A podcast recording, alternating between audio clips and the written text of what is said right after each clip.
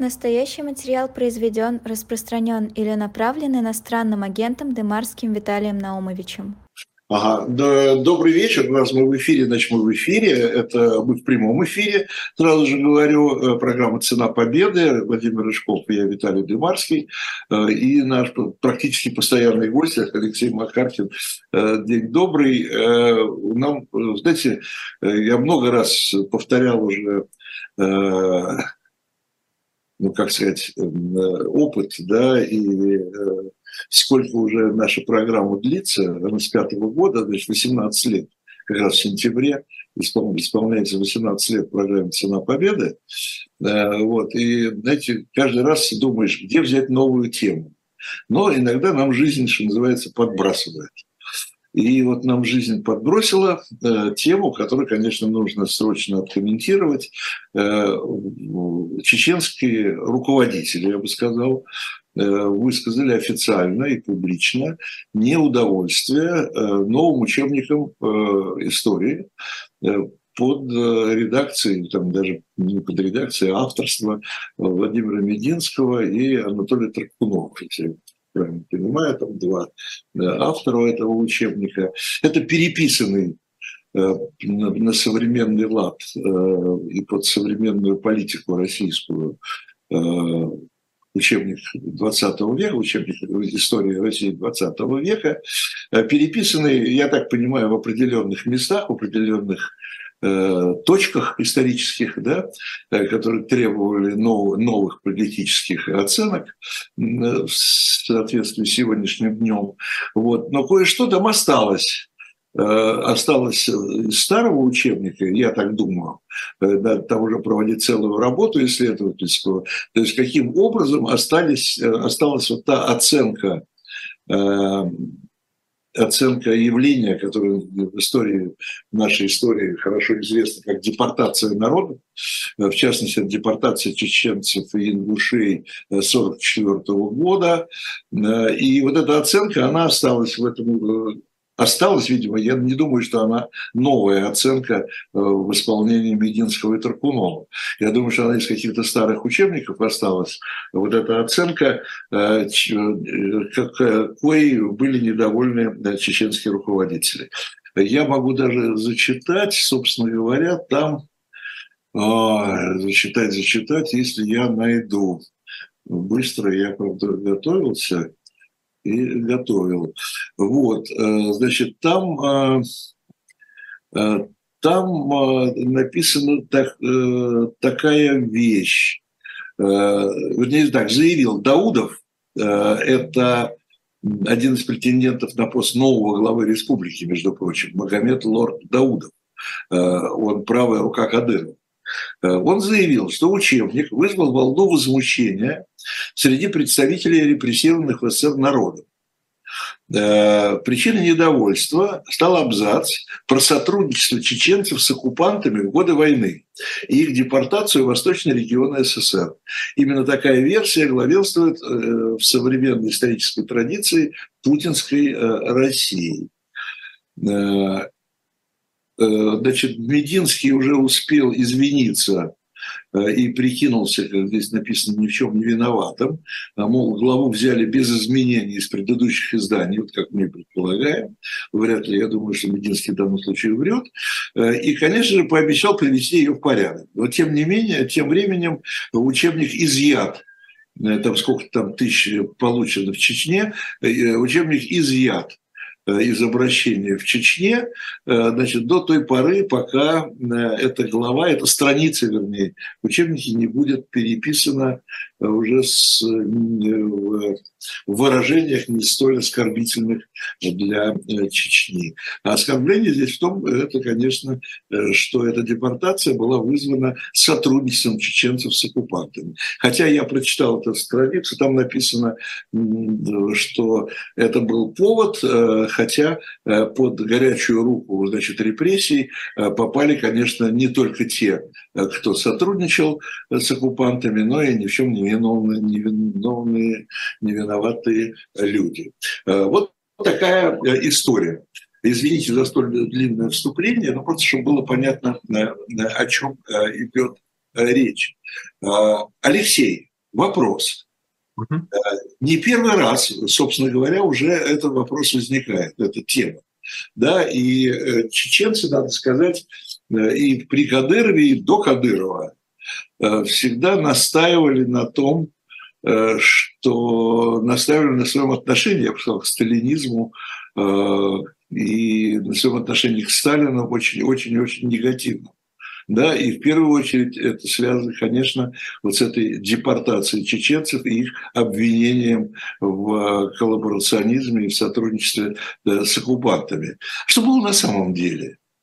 Почему эта депортация? Кстати говоря, депортировали очень многие малые народы, да, и чеченцы, и ингушей, если говорить о Кавказе, там и немцев, и так далее, и тому подобное.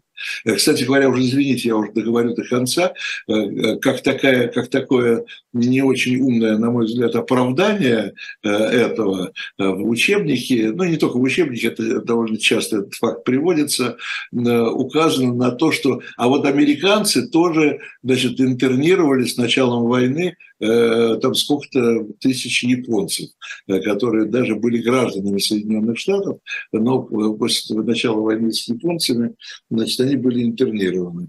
Это действительно было. Не знаю, в какой мере это оправдывает наши депортации. Вот. И, насколько я знаю и читал, американцы извиняются, много раз уже извинялись за это и признавали свою вину и неправовой характер тех действий в отношении этнических японцев. Я замолкаю, отдаю слово Алексею Макаркину.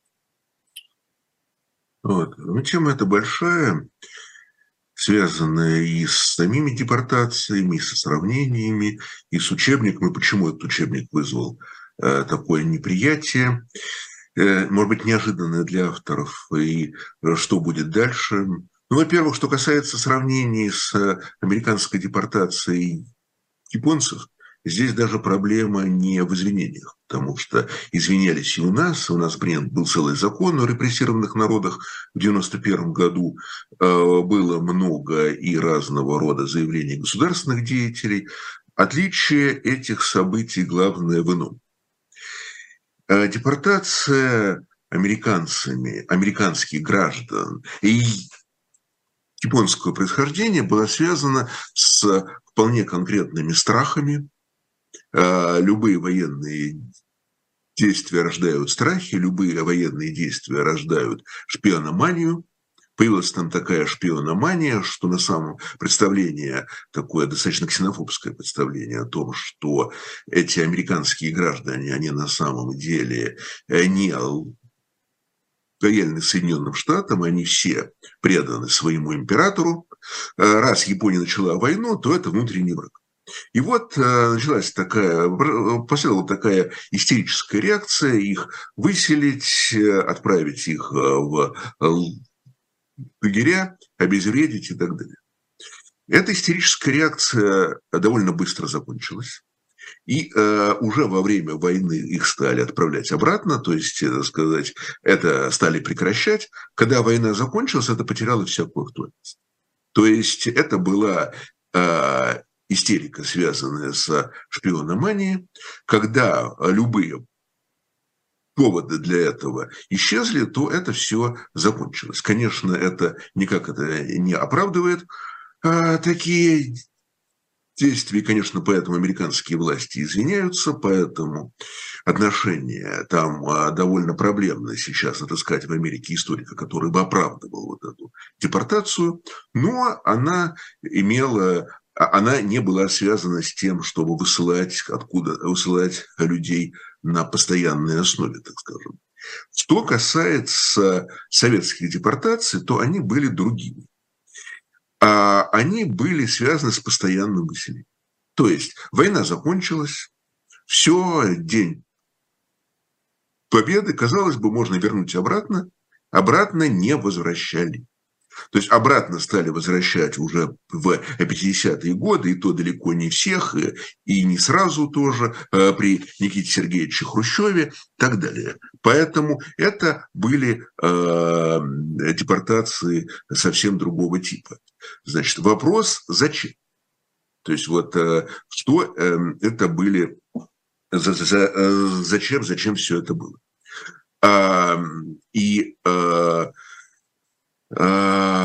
Здесь мы можем посмотреть историю, что что эти депортации начались не в 1944 году, они были раньше. Такие практики, причем интересно, что самые первые депортации, это были депортации терских казаков, которых переселяли еще в 1918 году, сразу после прихода большевиков к власти. А потом пришли войска генерала Антона Ивановича Деникина, соответственно, депортация по понятным причинам закончилась. Вот потом, когда пришли снова красные, то депортация возобновилась. Значит, причем, опять-таки, если, так сказать, посмотреть канву всего этого, то это борьба это такой большой межнациональный конфликт был, с одной стороны, терские казаки, которые считались и реально являлись опорой самодержавия. Проживали они там длительное время, вообще казачье войско, казаки известны там на службе еще Ивана Грозного, это 16 век. Вот, то есть они там уже укоренились, жили давно, семьями и так далее. Вот. И, соответственно, были межнациональные конфликты с чеченцами и ингушами. Можно привести один такой драматический пример, что вскоре после прихода большевиков к власти эти конфликты обострились, центральная власть практически исчезла, она не контролировала ситуацию, и в межнациональном конфликте между перскими казаками и чеченцами был убит знаменитый шейх Тинерсанов. Было это на территории современного Грозного. Вот. Отношения там были очень непростые. Таким образом, это был только один из таких примеров. Поэтому здесь, вот, когда пришли большевики, они взяли сторону чеченцев и ингушей, воспринимая их как участников национально-освободительного движения. Казаков, соответственно, воспринимали как колонизаторов и как белогвардейцев. Вот, поэтому вот были такие высылки. Значит, правда, надо сказать, что в 1921 году остановились. Выселили часть казачьих станиц, потом вроде посмотрели, что казаки на самом деле вроде не колонизаторы, а вроде среди них есть немало сочувствующих красным. Ведь были красные казаки, были белые казаки, и депортацию было решено остановить. Но все равно, пока там решали, пока там присматривались, пока там пытались понять, какой национальный баланс выстроить, уже выселили около 25 тысяч человек. Вот это была такая первая депортация. Вот. И если мы посмотрим уже на следующие наши страницы истории, там мы увидим, что депортации были в 30-е годы, причем здесь высылали людей из приграничных районов, людей, которые считались нелояльными, людей, которые считались, так сказать, потенциально нелояльных национальностей. А на северо-западе высылали финнов. Вот через территории, примыкающих к границе с Финляндией, из советской Украины высылали поляков, с территории, примыкающих к польской границе, причем высылали поляков в Северо-Казахстанскую и Карагандинскую область уже тогда, это был 1936 год, финнов высылали в 1935. Еще, кстати сказать, такой момент, может быть, несколько периферийный, то у нас нередко, когда пытаются объяснить репрессии сталинские, как-то все-таки есть желание их рационализировать как-то, найти какие-то основания, то говорят, что вот основание была война в Испании. Значит, началась война в Испании, увидели, что там есть пятая колонна, понятие пятой колонны пошло именно из Испании, и стали проводить чистки, репрессии, вот, готовясь уже к новой большой войне. Значит, если мы посмотрим на хронометраж, этих высылок, то мы увидим, что это 1935-1936 год. Еще 1935 год в Испании не было никакой гражданской войны, в 1936 году она только началась, и понятно, что не было никакого эффекта. И эти депортации никак не были связаны вот с какими-то испанскими страхами. Это были депортации, связанные сугубо внутрисоветскими опасениями и с изменением характера советского государства, на самом деле, в этот период. Потому что, если мы посмотрим на предыдущий период, 20-е годы, даже первая половина 30-х годов, СССР позиционировал себя как страна для всех рабочих, для всех крестьян, для всех пролетариев, для всех трудящихся и так далее, вот, где большое внимание уделялось развитию национальных культур, это всячески подчеркивалось, что, мол, на Западе у нас во всяких капиталистических государствах у нас тут ассимиляция, у нас развиваются культуры, у нас тут культурные автономии и так далее. Вот с 30, вот, ну, понятно, если сказать, смотреть на другие события, то это после убийства Кирова в 1934 году, когда началась волна репрессий, которые затрагивали самые разные категории, начиная от коммунистов-оппозиционеров и кончая дворянами из Петербурга, которых высылали, вот тогда обратили внимание и на потенциально нелояльных национальные общины и стали высылать их подальше от границы, причем подальше от границы это не на 100 километров, там не на 200 километров, а это вот в необжитые районы Казахстана. Значит, то есть дальше мы видим предвоенный период, это депортации поляков, Западной Украины, Западной Белоруссии в тот же самый Казахстан. Это были депортации, насчитывавшие сотни тысяч человек. Ну, поляки называют более значительную цифру, там более 1,5 миллиона. Вот, ну вот российские исследователи говорят, что это было больше 300 тысяч человек. У нас про эту депортацию не очень знают, потому что, когда началась Великая Отечественная война, Польша, соответственно, на какое-то время стала военным союзником там. Вот, с 41 по 43 год до Катыни. И тогда депортированным разрешили, так сказать, их освободили, они вступали там в армию Андерса, составили ее основу и так далее. Вот, в 40-41 годах депортации из стран Прибалтики, которые стали республиками Прибалтики, Советского, Эстонии, Латвии, Литва, последняя депортация июня 41-го. Так что вот к моменту вот этих вот больших депортаций Северного Кавказа и из Калмыкии, и других потом депортаций, потом и крымских татар депортировали, был достаточно большой опыт депортации. Я, кстати, забыл еще самую большую, одну из самых больших депортаций, это немецкая депортация в 1941 году. Когда, ну, здесь можно провести некоторую аналогию с американской шпиономанией, как американцы боялись, что японцы на самом деле это плохие граждане Соединенных Штатов, которые преданы своему императору, то у нас также опасались, что немецкое население, которое проживало в Поволжье с XVIII века, со времен государственной императрицы Екатерины, что это население будет, так сказать, является потенциальными изменниками. Их также выслали, то тот же самый Северный Казахстан по уже апробированным маршрутам.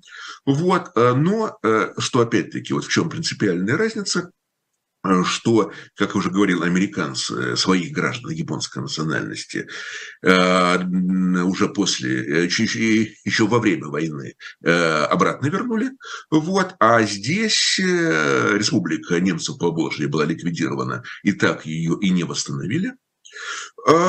И ограничения для немецкого населения были сняты, там, их снимали поэтапно, вот, уже после Никиты Сергеевича Хрущева. То есть Хрущев не решился снять эти ограничения. Он вернул обратно чеченцев, ингушей, балкарцев, представителей других национальностей. А вот здесь он как-то остановился, и уже при Леониде Ильиче Брежневе что-то делали, потом при Михаиле Сергеевиче Горбачеве делали. Вот. То есть это все растянулось на долгие десятилетия. Вот. Ну и 1944 год. Это депортации Северного Кавказа, большие, трагические. Вот. И здесь, кстати, вот тоже возникает вопрос, а что обидело в этом учебнике? Вот почему. Вот, казалось бы, вот здесь на самом деле, что касается этого учебника, то им недовольны на самом деле очень многие. Им недовольны либералы, им недовольны сталинисты. По разным причинам прямо противоположным. Соответственно, либералы считают, что в нем реабилитируется Сталин, а сталинисты считают, что в нем остались интерпретации еще с пристроечных времен. Они хотели бы убрать все оговорки и только прославлять Сталина. Вот. И вот на самом деле, если мы посмотрим на этот подход, то он имеет основание тоже в нашей истории, только уже брежневского времени. Была такая знаменитая, вот такие знаменитые вот стихи Галича под названием «Съезду историков». Вот, как были разные интерпретации. И как, в конце концов, это, я сейчас немножко с вашего разрешения процитирую, чтобы примерно понять, к чему же мы пришли. Вот, а пришли мы вот к съезду историков. Значит, что говорил Галич? Вот, предполагаемый съезд, мои предполагаемые речи на предполагаемом съезде историков стран социалистического лагеря, если бы таковой состоялся, если бы мне была оказана высокая честь сказать на этом съезде вступительное слово. Полмеров кровей и в развалинах век, и сказано было недаром, как ныне избирается вещий Олег отмстить неразумным казарам. И эти звенящие медью слова мы все повторяли не раз и не два. Но как-то с трибуны большой человек воскликнул с волнением и жаром. Однажды задумал предатель Олег отмстить нашим братьям казарам. Приходят слова и уходят слова, за правду и правду вступают права, сменяются правды, как вот теперь снег, и скажем, чтоб кончилась смута. Каким-то хазарам, какой-то Олег за что-то отмстил почему-то. Вот слова Галича, они здесь вот к этому учебнику очень-очень подходят. Я вот, кстати, не удержусь, еще процитирую этот абзац, вот тот самый, который вызвал спор. Значит, он тоже очень интересный, и он как раз вот примерно по этому рецепту Галича он и сделан. Значит, абзац выглядит так. Ну, я обхожу здесь сравнение с Америкой, с японцами, это там как бы в комментарии за пределами этого абзаца. Абзац такой. На основании фактов сотрудничества с оккупантами, карачаевцев, калмыков, чеченцев, ингушей, балкарцев, крымских татар, ГКО, ну, расшифровывается Государственный комитет обороны, в 1943-1944 годах приняло решение ликвидировать государственные образования этих народов внутри СССР и подвергнуть их коллективному наказанию, насильственному переселению, в скобочках депортации, в восточные регионы страны. В результате были репрессированы не только бандиты и пособники врага, но и множество безвинных людей. Переселенцам пришлось пережить много бед и лишений. Справедливость по отношению к ним была восстановлена после 1653 года. Все. Значит, казалось бы. Значит, говорится без и фамилии. О бедах. А? Я говорю, без фамилии.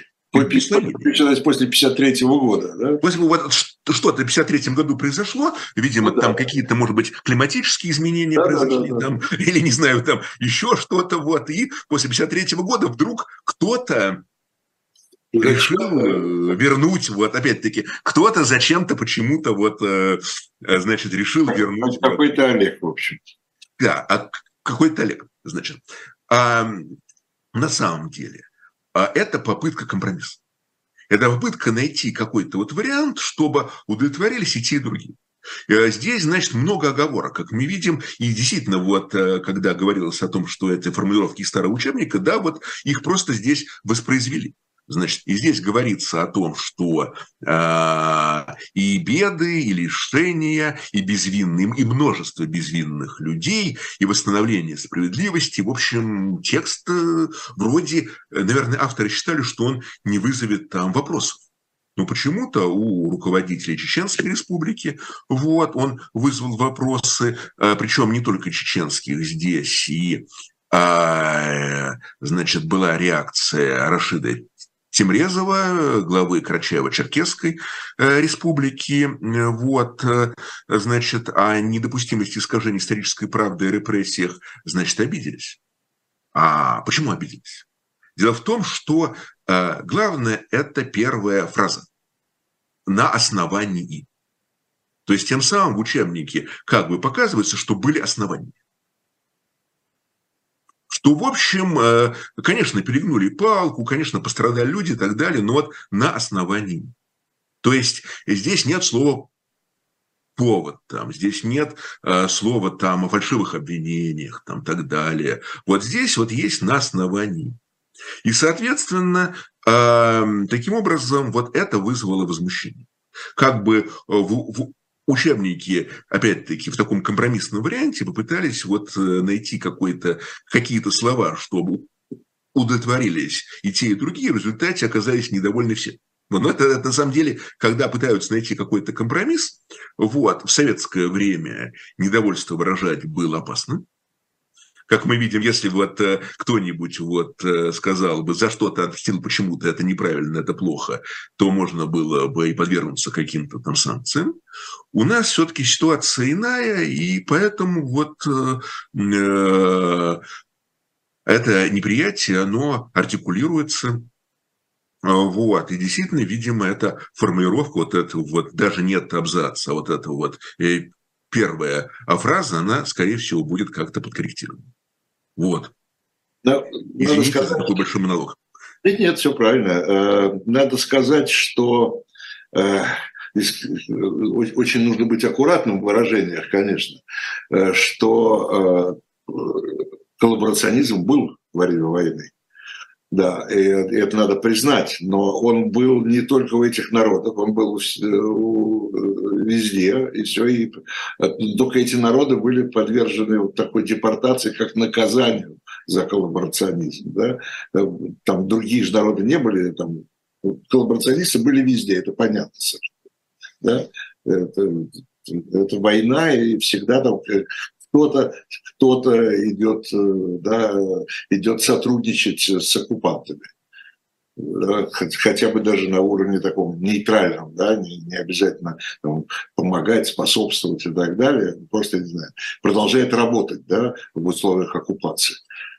Кстати говоря, у нас вот еще один наш постоянный гость эфира «Цены победы» Борис Николаевич Ковалев, да, который как раз изучает проблема коллаборационизма. У него очень много материалов на этот счет, да, как это все происходило, почему это происходило и так далее. Но это, конечно, не повод для того, чтобы наказывать целые народы за то, что там, я не знаю, сколько-то там человек соглашались на коллаборационизм с оккупантами. Почему только эти народы, почему все остальные там не были наказаны? Ну, здесь есть такой момент. Здесь уже мы вступаем, как бы, вот, опять-таки, в сферу таких предположений.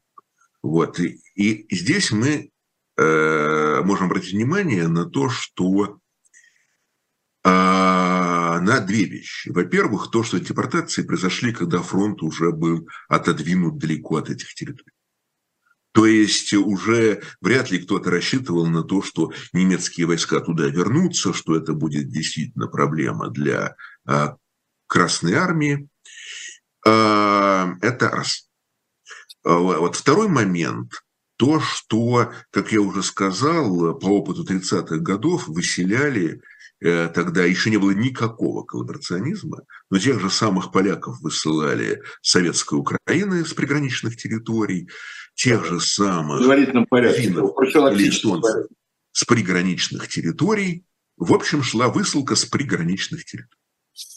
Значит, возникает у нас... Профилактика, это профилактика. Это профилактика. Тогда, причем тогда это было не наказание. Понятно, что за что было наказывать. Там, кстати, было много тех людей, которые в гражданскую войну воевали на стороне СССР, были коммунисты, комсомольцы и так далее. Вот, за что их было наказывать. И вот здесь вот возникает вопрос, а где была граница? Вот с кем была граница? Ну, с Германией границы не было. Но если мы посмотрим на карту, даже вот визуально, мы увидим, что там рядом находится еще одно государство, о котором мы уже, кстати, говорили как-то в «Цене победы», вот, в одном из разговоров, это Турция. И мы говорили в том числе о том, какую позицию страна занимала во время Великой Отечественной войны. Она официально была не воюющей страной, но она так присматривалась, планировала, думала, гадала. И, в общем, ее отношения с СССР в период Великой Отечественной войны были, мягко говоря, весьма сложны. И когда война закончилась, Великая Отечественная, СССР предъявил к Турции территориальные претензии. Если мы посмотрим, то причем претензии были как связаны с контролем над проливами, вот, советской военной базы, но это еще наследие политики Российской империи, помните, Милюков-Дарданельский, вот, кстати, далеко не самый большой имперец в России, человек, так сказать, вполне либеральных взглядов, он тоже считавший, что вот нам надо, что Константинополь должен быть российским. И Россия должна контролировать проливы. Вот. Ну, что уж говорить про славянофилов, там, которые предлагали и мечтали о том, чтобы водрузить крест над Святой Софией. Но, кроме того, и, кстати, сейчас тоже, если посмотрим на некоторые исторические аналогии, то они тоже в каком-то смысле актуальны. Претензии были выдвинуты и на те территории, которые Турция получила по ряду договоров 20-21 годов. Это совсем в другой части, это в восточной части Турции, это те территории, которые нередко называются Западной Арменией. Это Карс, ну, если, так сказать, это, ну, если, так сказать, так говорить о наиболее запоминающихся объектах, это знаменитая гора Арарат, вот, вот эти вот территории. Они были присоединены к России по итогам русско-турецкой войны 1977-1978 годов, 1800.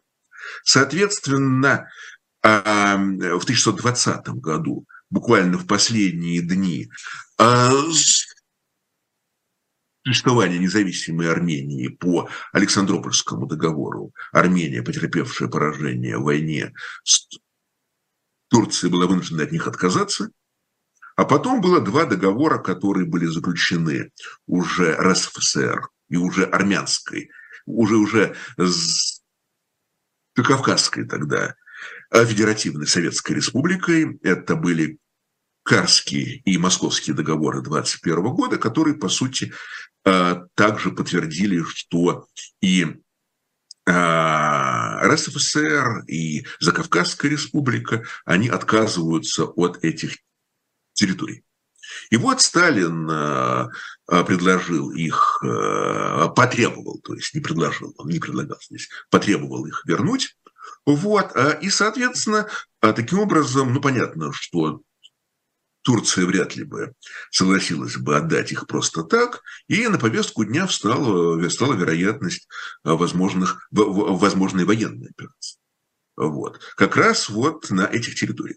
А тут, значит, я думаю, были воспоминания и о середине XIX века, Крымская война, одновременно война на Кавказе. Турки тогда, так сказать, работали с Шамилем, так сказать, пытаясь стимулировать его там к активным действиям. Но у них, на самом деле, мало что получилось, но другая история. И они пытались наступать на Кавказе. Их там отбили, и потом даже русские войска смогли добиться крупнейшего успеха во время этой войны. Под командованием генерала Муравьева они взяли Карс, вот, что облегчило потом обмен, значит, территориями там, по итогам этой войны. Вот, то есть англичане, французы ушли из Севастополя, а Россия ушла тогда из Карса, куда вернулась в 1978 году. Вот. И вот в этом смысле, насколько я могу предполагать, Сталин, рассматривая такой вариант, хотел иметь прочный тыл для советской армии вот, на случай всяких подобных вариантов. А вариант, как мы видим, был вполне реальный. Другое дело, что это не получилось, потому что за Турцию вступились Америка и Англия, потом она вступила в Североатлантический блок, и, соответственно, по 5-й статье устава Североатлантического блока были даны западные военные гарантии, в том числе на этот случай. Вот. Но территориальные претензии к Турции были сняты в 1953 году. В том самом 1953 году, про который написан учебник, в учебнике сняты они были сразу же после смерти Сталина, буквально через несколько недель после его смерти. Вот. И мы видим, что потом Никита Сергеевич Хрущев, через некоторое время, тоже поразмыслив, вернул чеченцев, ингушей, балкарцев и так далее на эти территории. Таким образом, проблема тыла потеряла актуальность. Вот как бы, так сказать, там с Турцией договорились, отношения улучшились, претензий больше не было территориальных. Ну и, соответственно, вот поэтому я думаю, что эта акция, которую провел Сталин, эта депортация 1944 года, это было не только наказание, а это вот была такая операция по подготовке какой-то внешнеполитической акции здесь и так далее. Вот примерно так. Вот. Да, Алексей, но там-то, если уж говорить о Турции, то там-то самый близкий народ азербайджанцы. Там и язык, и все прочее. Их-то Сталин не тронул, и территориально. И вторая вещь, которая с этим связана, а из Крыма-то он зачем переселял народы? Вообще, вот Виталий говорил во вступительном слове, я просто скажу, что 11 народов он переселил, 11. И речь шла о миллионах людей. Это я не беру социальные группы, всякие там харбинцы, казаки, о которых вы говорили. То есть это была такая беспорядочная, жестокая, бесчеловечная политика. И так вас послушаешь, так сталинисты скажут, ну правильно он делал, а чего? Вот он мыслил стратегически, тылы обеспечивал. А для меня это преступление сплошное, вот в моем восприятии. Причем преступление абсолютно иррациональное, вообще непонятно, почему этих вывезли, этих не вывезли. А, кстати говоря, а почему, в чем была причина, я сейчас вспомнил, ведь очень много греков почему-то оказалось в Казахстане. А еще корейцев Дальнего Востока. Да. Корейцев.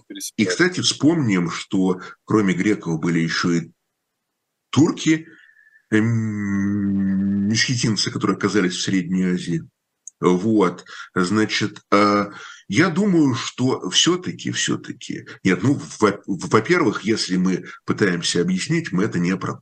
То есть, вот опять-таки, если говорить о том, что произошло, то это не подлежит никакому оправданию. Даже если мы пытаемся понять, почему это что-то то же самое, как нельзя оправдать высылки поляков, эстонцев, финнов с приграничных территорий. Это нельзя оправдать, даже если мы понимаем, чем руководствовался здесь Сталин. Это все равно были преступления. Это раз. Поэтому вот здесь, конечно, никакого оправдания быть не может. Что касается других территорий. Почему, например, высылали греков?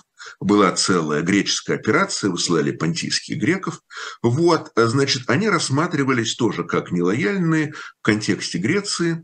Значит, до Греции Сталин дойти не рассчитывал. Вот, соответственно, в Грецию вошли англичане, мы тоже об этом как-то говорили, как это все было. Вот, и Сталин видел в этом тоже, в этих людях тоже нелояльных, тоже видел потенциальных шпионов, тоже видел, что они могут быть лояльны своей родине там, и так далее.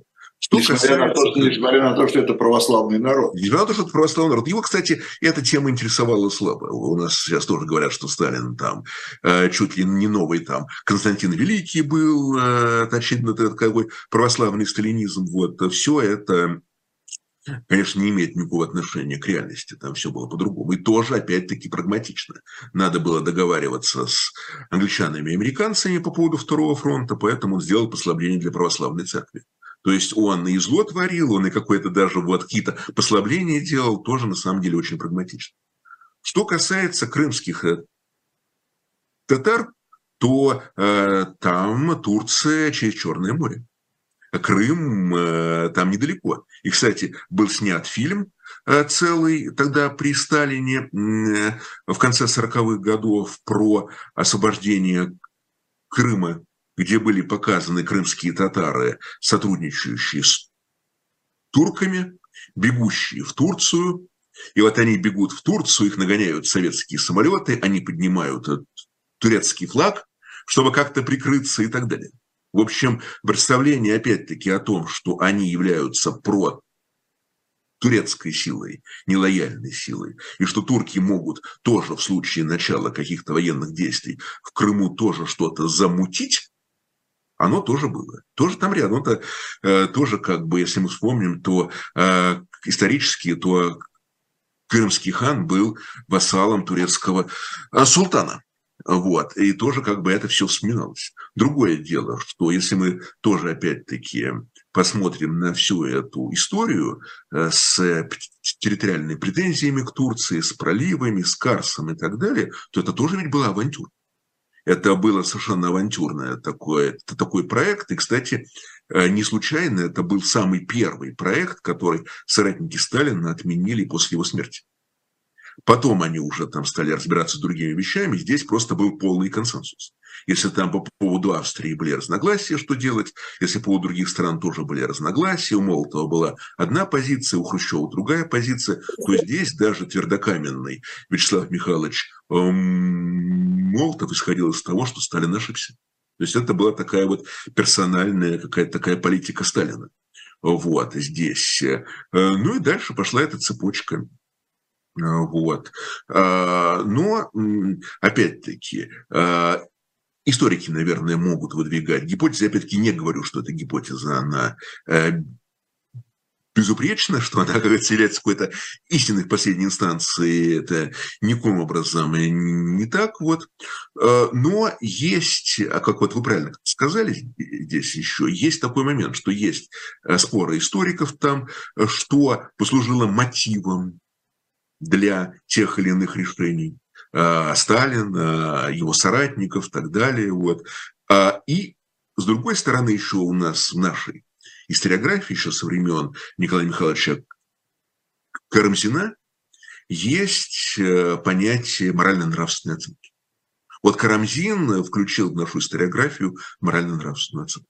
То есть можно, например, оценивать, почему Иван Грозный учредил опричнину, было ли это его каким-то психическим отклонением, или он боролся с боярами, или он что-то еще делал. Там есть целый ряд гипотез на эту тему. Историки спорят, наверное, будут и еще спорить. Но есть нравственная оценка, что когда человек убивает безвинных людей, когда он идет военным походом на собственный город Новгород и устраивает там кровавый погром, то это не подлежит моральному оправданию. При необходимости дискуссии по поводу того, почему человек пошел там, и там государственная власть пошла на те или иные решения. Вот на самом деле, вот, наверное, вот в этом абзаце в учебнике пресловутом, наверное, вот представители чеченцев и другие, они как раз вот почувствовали такую моральную индифферентность. Вот. Каким-то хазаром какой-то Олег за что-то ответил почему-то. Вот они вот почувствовали вот это вот в этом, в том, что, так сказать, вот в этом слове там «основание», значит, они почувствовали вот эту вот моральную индифферентность. Все-таки несмотря вот на то, что во второй части этого абзаца эти решения все-таки осуждаются. Наверное, вот они это почувствовали вот и Наверное, вот поэтому пошла такая волна еще. Ну так. Но вообще-то не первый раз возникает вопрос, и много раз, по-моему, мне кажется, что и до Кадырова, и Масхадов, и Дудаев, они, да, руководители Чечни, и Кадыров-старший, они были едины вот в осуждении сталинизма, ну и, безусловно, в первую очередь поведение сталинистов, поведение Сталина в отношении, конечно, кавказских. Да, они каждый год в марте, у них этот день памяти, день памяти, да, это действительно трагедия целого народа, о которой они помнят своих там дедушек, бабушек, они знают, где кто был, кто погиб в этих эшелонах, кто замерз в степи. Для них это действительно огромная трагедия народа, это и было огромной трагедией народа. Поэтому для них это вообще не подлежит дискуссии. Это преступление сталинского режима, советской власти, которые вообще не обсуждаются в этих республиках. Вообще, то есть, и это консенсус для всех. Потому что тот же самый Ахмад Хаджи-Кадыров, он родился в Северном Казахстане, его родителей депортировали, вот он был как раз, он родился в семье депортированных. Так что там можно по-разному относиться к каким-то другим вопросам, но этот вопрос, он консенсусен. Вот, поэтому здесь никаких сомнений нет. Алексей, вот мне интересно, вот есть же еще юридическая сторона дела. При Михаиле Сергеевиче Горбачеве и в первые годы Новой России, вы упоминали, был принят закон и о репрессированных народах, и о жертвах политических репрессий. И, кстати, были решения по пакту Молотова-Риббентропа. И все эти законы и правовые акты, они однозначно трактуют, что это преступление сталинского режима. Вот с юридической точки зрения, как может быть учебник, который оправдывает эти преступления, пусть даже в такой мягкой форме? Ведь эти же законы, насколько я понимаю, никто не отменял, они действуют. И люди продолжают получать льготы, там, выплаты репрессированные и так далее. Как вообще может быть такое, что в стране действуют законы, осуждающие депортации, осуждающие репрессии против народов, социальных групп, пакт Молотова-Риббентропа, и в этой же стране, где этот закон не отменен, выходит учебник, где пусть в том или ином виде это оправдывается. Это же вообще противозаконно. Вы знаете, это большая проблема, потому что у нас сейчас идет ревизия того, что было сделано в начале 90-х годов. Причем в разном виде. Например, вот пакт Молотова-Риббентропа был осужден постановлением Съезда народных депутатов. По поводу репрессированных народов был принят закон. И сейчас идет такая ревизия, сейчас период перестройки воспринимается весьма и весьма негативно.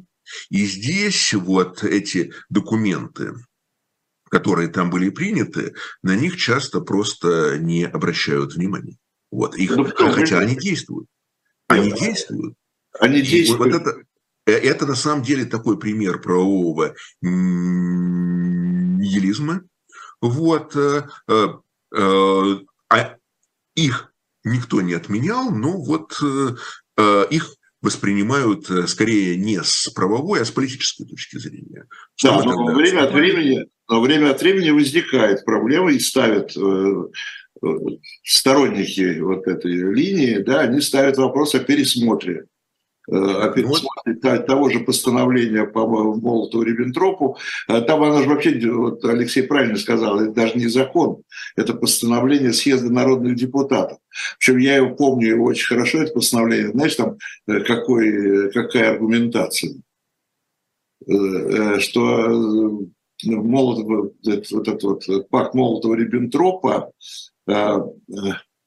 что-то нарушал или что-то такое, или противоречил ленинским принципам внешней политики. Ну, что-то примерное.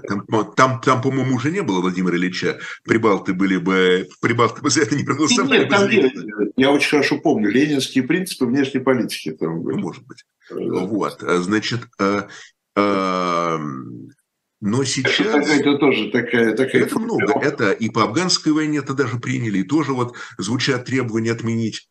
Вот. Но, во-первых, кто будет отменять съезд народных депутатов-то уже нет. Никто же не будет его собирать. Это раз. Вот. Но тут дело такое глобальное, на самом деле очень большое. И заключается в том, что сейчас такая очень мощная консервативная волна, она затрагивает самые разные сферы. И идет, на самом деле, в немалой степени это такая поколенческая проблема-то, по большому счету. Потому что многие из тех людей, которые тогда и поддерживали, и голосовали даже за такие документы и так далее, они все-таки исходили из того, что СССР в каком-то виде сохранится, ну, так сказать, видоизмененным, какая-нибудь будет такая современная конфедерация, будет какая-то интеграция и так далее. Вот. Ну как же так, мы же не можем жить... Порознь, у нас общая история, технологические цепочки, экономика, культура, связи и так далее и тому подобное.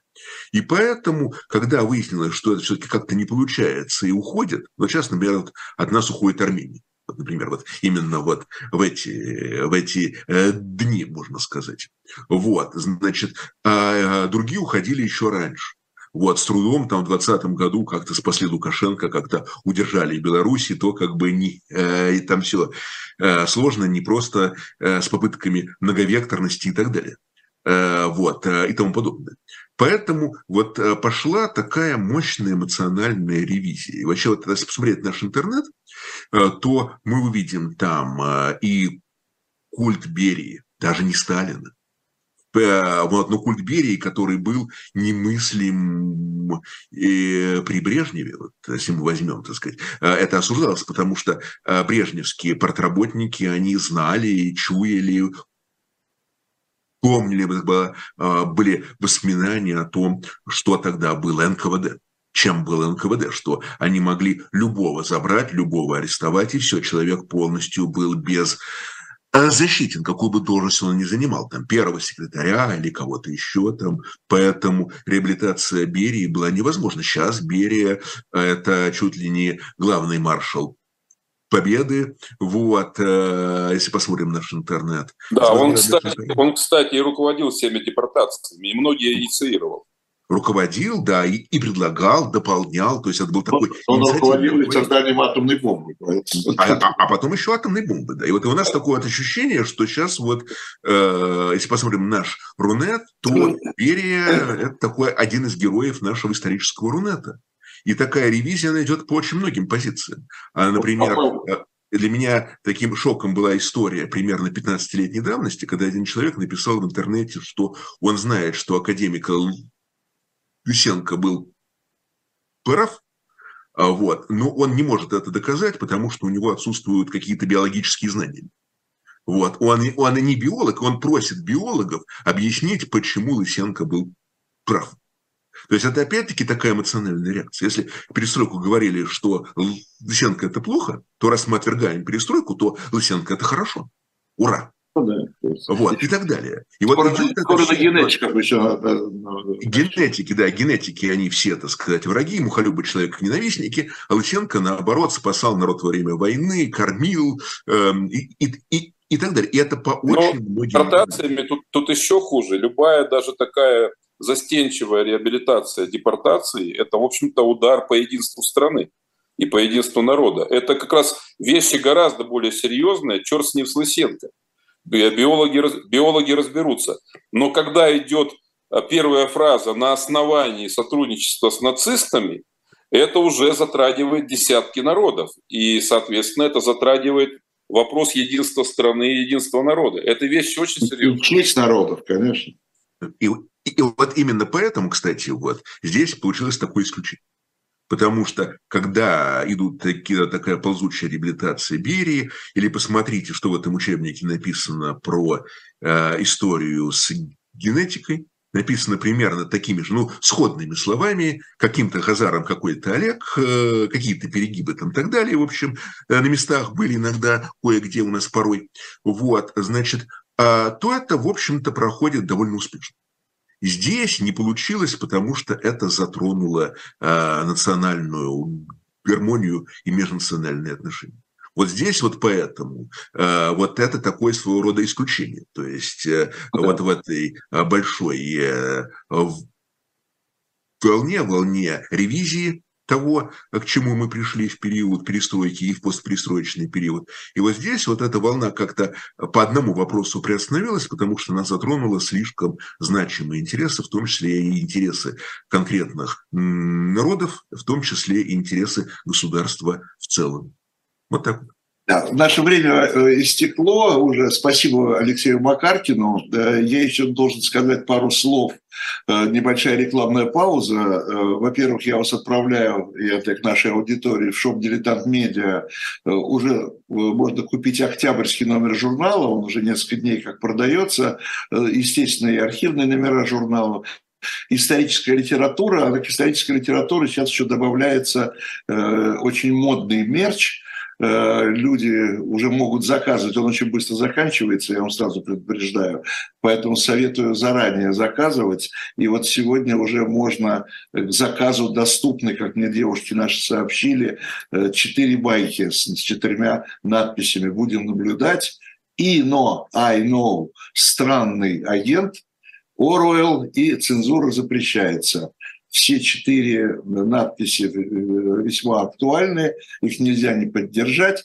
Поэтому вперед на шоп «Дилетант Медиа» за журналом, книгами и майками. Всего доброго, до встречи. Это была программа «Цена победы». Спасибо, до свидания.